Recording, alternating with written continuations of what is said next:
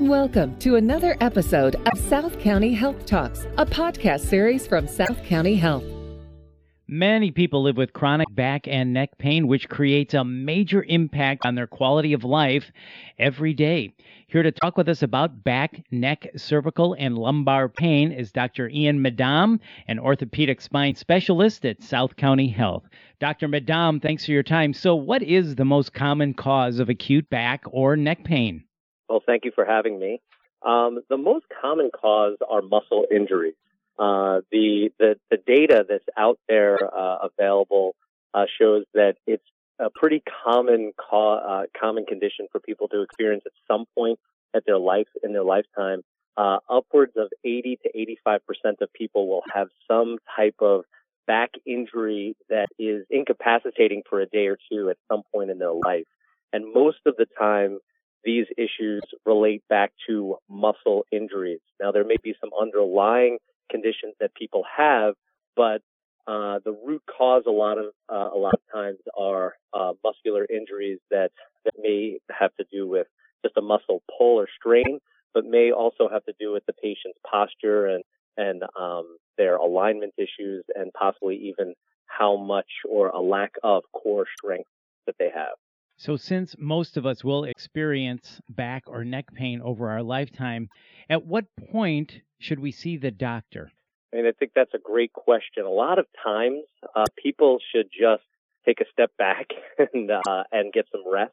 Um, typically, a short period of rest, um, uh, and that should not exceed more than a day um, of uh, kind of uh, getting your feet up, um, and maybe even less than that. But getting some rest, getting some ice uh, to the to the area, um, maybe some uh, anti-inflammatories, although even some of the literature has questioned the use of anti-inflammatories. Um, but um, as a general rule of thumb, an anti-inflammatory and some rest can help.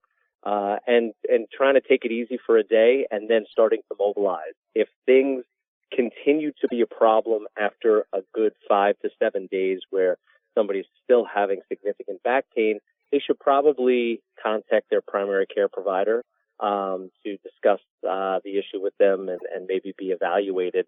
Some additional medications may be offered at that point, like a muscle relaxant, to get people out of their acute phase uh, of pain. Um, certainly, somebody like myself really only comes into the picture if the pain that the patient is experiencing is so severe that um, they're they're completely incapacitated for multiple days. They can't mobilize. But more typically, it's when people start to develop pain that that shoots down into their legs, coming from their back, or shoots into their arms, coming from their neck. Okay, so let's stick with that then. For those people that have that shooting pain or are incapacitated, what are the treatment options available? How do you work with patients to figure out a treatment plan? So, I, I mean, we in our office, we evaluate everybody um, individually first by sitting down with them and getting a detailed history of you know what happened to them. Uh, typically, X-rays are involved. Uh, oftentimes, people think that they need an MRI right away. Uh, they uh, typically do not um, because an MRI supports a diagnosis that I sit and listen to uh, talking to somebody and doing a physical exam develop that diagnosis. The MRI um, is not often the thing that we need to get right off the bat. There are exceptions to that, but the vast majority of times we don't need an MRI right away. We get an X-ray, we uh, do an exam, and then we sit down with people and talk about some options. Sometimes that might be a short uh, period of steroids, which are really strong anti-inflammatory, and these aren't the kind of steroids that you hear about that sports players take. These are oral steroids that we use for a variety of conditions to reduce inflammation, sometimes for people's uh, respiratory issues, their lung issues, um, to even something like poison ivy. Um, we use them for somebody who may have a uh, an early injury where that pain is shooting into their arm and leg, and it can be fairly um, fairly severe. So we'll do that, and then once we get that to calm down, start some physical therapy um, as an outpatient, uh, probably the week later uh, and have somebody work with a therapist for a, for a few weeks. And um, if that doesn't work, by the time we see them back, we do have other options like medications to control nerve pain, or potentially setting somebody up for a steroid injection that can uh, reduce uh, pain in an area. But at that point, before we start to talk about anything invasive like an injection or potentially even surgery down the road, we would get an MRI. So tell me about the advancements that have been made in spine care over the past few years and what can we expect to see in the future? The, the, the, the biggest advancement that we have um, made, in my opinion, is really the way that we counsel patients. And that doesn't seem very high tech. It doesn't seem very fancy. But spine surgery, talk to a lot of your friends and family, people will say, never have spine surgery. And that comes from a history of surgery being done for a variety of conditions, not all of surgery. We've learned a lot, especially over the past 25 years, who is the best candidate for surgery? Who can we really help?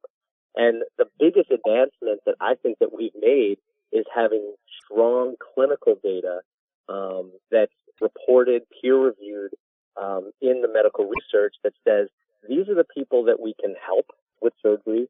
These are the people we are much less likely to help and give information so that they can make a good decision for themselves. Now, once we re- reach a decision to have surgery, there is a variety of things that have uh, that have helped us uh, do better surgery and surgery that um, reduces the amount of time that people may be in the hospital. It has even moved many procedures to an outpatient procedure, uh, recovery time, um, and that really includes pain control. Um, so far, uh, as to say that we're trying to even reduce the amount that we rely on opioid medication, similar to my colleagues at Orthopedics Rhode Island who are doing uh, opioid sparing uh, type of surgery um, using multiple other types of medications to limit the number of narcotics that people need after surgery. We're starting the same thing uh, for the spine service line at South County Health. So it sounds like it's a constant evolution. And I want to ask you you mentioned the never have surgery perception. Is that a common uh, misconception about spine health? And what are some of the others? Yeah, I think that um, one of the biggest misconceptions about spine health is that spine surgery can fix all types of back pain. There is a very small subset of patients that come in who have primarily back pain that that I'm going to actually have a conversation about surgery um, with them. Uh, it's pretty rare that I can sit down with somebody and say, I can fix your back pain. The things that that surgery is very effective at addressing is treating leg pain, sciatica, or treating arm pain that's coming from a pinched nerve in their back or their neck, respectively. Um, fixing the actual back pain a much more difficult process because there's so many different things that contribute to back pain, whereas taking pressure off of a nerve is very reliable at getting rid of the pain in people's necks and backs. Now, we still don't jump to surgery right away. There's a ton of options out there that we absolutely both discuss and encourage before considering surgical treatment because the vast majority of people who have that arm and neck pain still don't go on to surgery because they respond to these other uh, these other treatments like therapy, like a short course of uh, either steroids or medications that that manage their nerve pain until the therapy starts working and uh, and the pain subsides. So the, the misconception that that back pain is a surgical uh, problem that can be uh, fixed with a surgical solution is probably one of the biggest misconceptions that I work with patients all the time to say the the thing that that I want you to to really be focused on as far as trying to fix is is leg or neck pain, and if that's not your major problem, then I'm probably not the guy to give you the solution that you need. Um, and that's that. It's it's all about having a conversation with people, and you know, I think that that people are people are pretty savvy and pretty smart, and if you just give them a little bit of information and present it the right way, try not to speak too much, you know, doctor speak, and present it in a way that people can understand, people can make good decisions for themselves.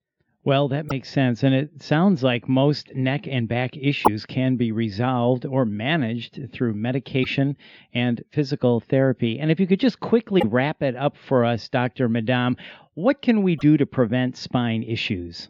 I think that one of the, so one thing is to realize that neck and back pain is kind of part of who we are as human beings. I worked with a uh, surgeon from Canada once at a at a course. We were teaching a medical course on spine uh, conditions, and he said we in the medical profession have turned something as part of the normal human condition into a disease process. Neck and back pain is part of our lives, and how we manage it and think about managing it is more important than how we quote unquote fix it. The way that we can pre- try to prevent these things is having, you know, good overall healthy lifestyles. No smoking, because smoking increases your chances of having chronic or uh, neck or back pain. Um, maintaining a good weight and a good diet because those things will affect your overall health. But then uh, having good core strength, and that's not just doing a bunch of abdominal exercises. Core strength is about your balance and your posture and how you move your body. Uh, doing things, uh, I certainly am a proponent of things like yoga, Pilates, which you don't have to go spend tons of money at classes on. You can find these things on the internet uh, very readily. And being attentive to your body. So when something's wrong and not, you know, not letting it go too far down the road before addressing it. And that doesn't necessarily have to be with your medical doctor. There are lots of providers out there that can provide you solutions for your spine health.